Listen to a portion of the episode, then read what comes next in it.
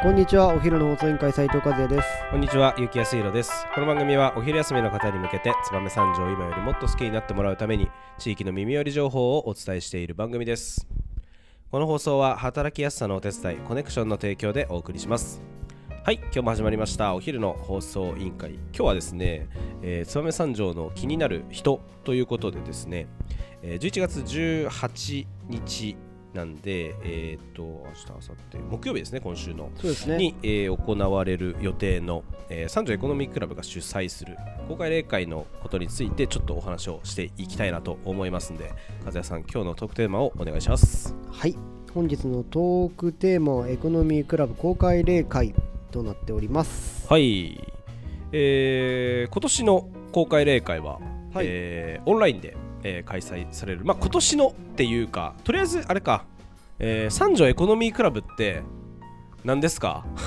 っていうところをちょっと触れたいんだけど、はい。えー三条エコノミークラブって和也さんが入ってる燕三条青年会議所とか私が入ってる、えー三条商工会議所青年部とかみたいな、えーこの燕三条にある青年団体ですねそうですね。えーエコノミークラブの目的っていうのは、はい。えー自社企業の発展が、えー地域のはい。発展につながるとはい。いう感じで、勉強会をいっぱいやってる会で間違いないでしょうか？間違いないです。えーで一番歴史があるのが三条エコノミークラブなんですよね。あのそうですね。青年団体。で燕三条青年会議所もまだ25年ぐらいでしょ、で三条商工会議所青年部はまだ20年行ってないので、はいでもエコノミークラブさんは多分60年以上続いてる続いてる会なので、いとてもまあ歴史と伝統のある、えー青年団体となっております。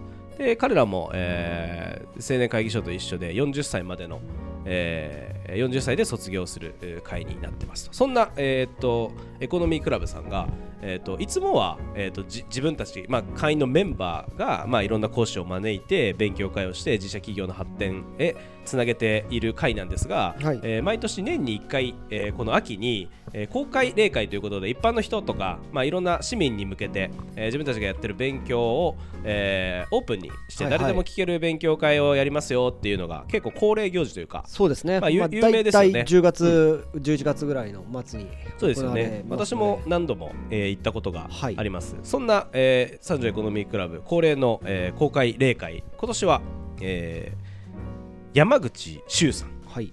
という、えー言論者でしょうかね。この人は著作者言論者。まあ私結構なんだっけ、えー YouTube とかではいはいはいはい。何度か、あのーグロービスとかはい。ああいうところで対談してるのとかあと、まあ、講講師としてお話をされてる動画を何回か見たことがあります。はいはい。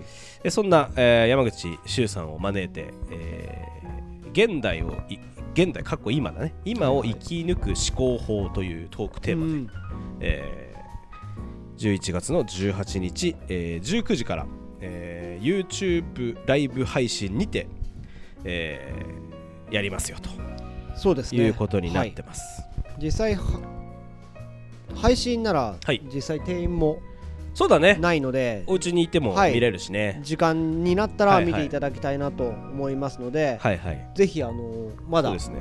全然いけると思いますんで、この申し込みや三条エコノミークラブの公式 LINE で検索してもらって、私ねあの登録させていただいてちょっとこの日の夜実際は会議あるんですけど、はいはい。ちょっと見ながらはい。あの会議もしつつ、はい。聞きながらややりたいなと思ってて。ハイブリッドですね。そうなんですよ。いつも、まあ、エコノミークラブさんの公開例会は割となんて言うんだろう。うーん精度が高いというか。そうですね。なんかちょっとこれから流行る人とか、はい。これからなんかこう社会的に注目を集める方を結構お招きしてて。そうですね。読んだ後にバーッと全国的に有名になってっていうかなんかはいはいはいはいやっぱ勘がいいというか感性があの素晴らしいなとえーいうのを毎回、えーエコノミークラブさんの公開例会では感じていて結構毎毎年社員連れて行ってたりとかしたんですけど、今年はまあオンラインということで。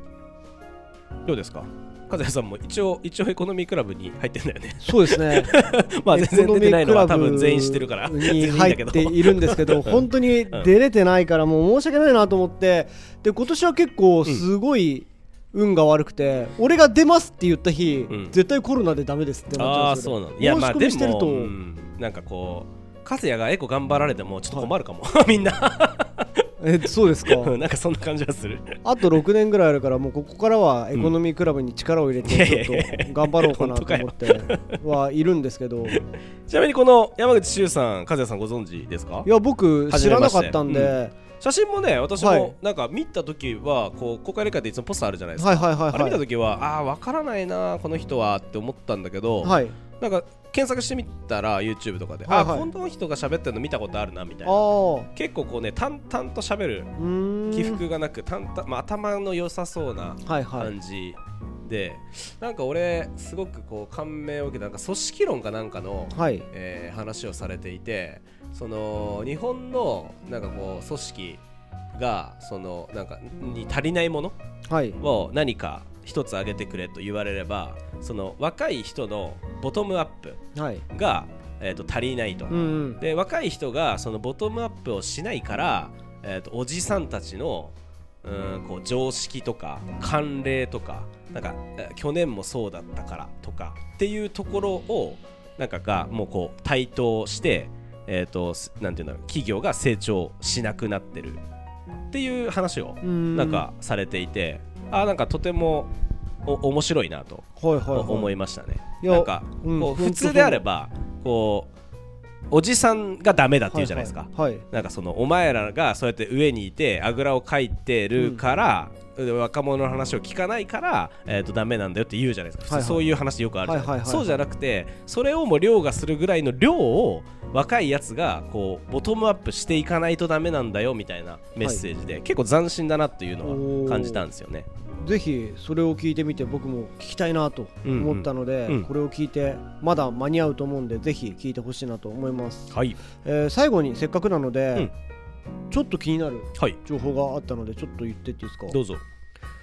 山口周はい、さん、はい、1970年生まれ。はい、はい。東京で生まれ育って、はい。慶応大学文学部文学部。哲学文学部哲哲学科を卒業し、同大学院文学文学研究美学美術専攻修士課程を修了してるってはい、哲学と美術を学んだうん。特殊な歴史を生かし、うん。人文学とうん。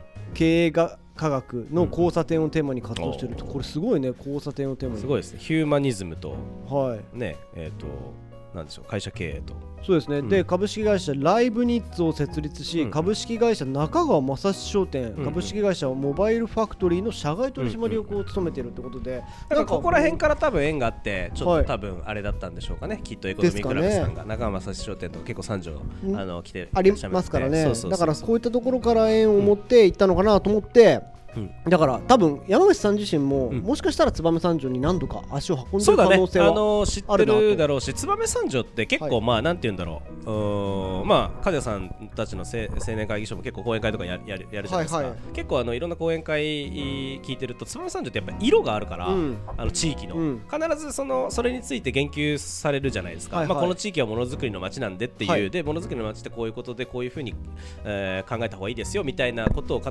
ず織り交ぜてくれるのは、まあ、地域の特色が明確にあるからっていうことがそうですね。強いかなと思うんでなんかそういう話も聞けたら面白いかなとは思いますよね。ね、うん。またそこら辺の観点からうん燕三条についてもお話しいただける可能性があるということで、ぜひぜひ皆さん聞いてほしいなと思います。はい、それではそろそろおかれお別れの時間が迫ってまいりました。今日も聞いてくれてありがとうございました。お昼の放送委員会では番組への感想や質問をポッドキャストの概要欄またはツイッターお昼の放送委員会より受け付けています。番組内で紹介されるとお礼の品が届きますのでどしどしお寄せください。お待ちしてます。それではまたお昼にお会いしましょう。バイバイ。バイバイ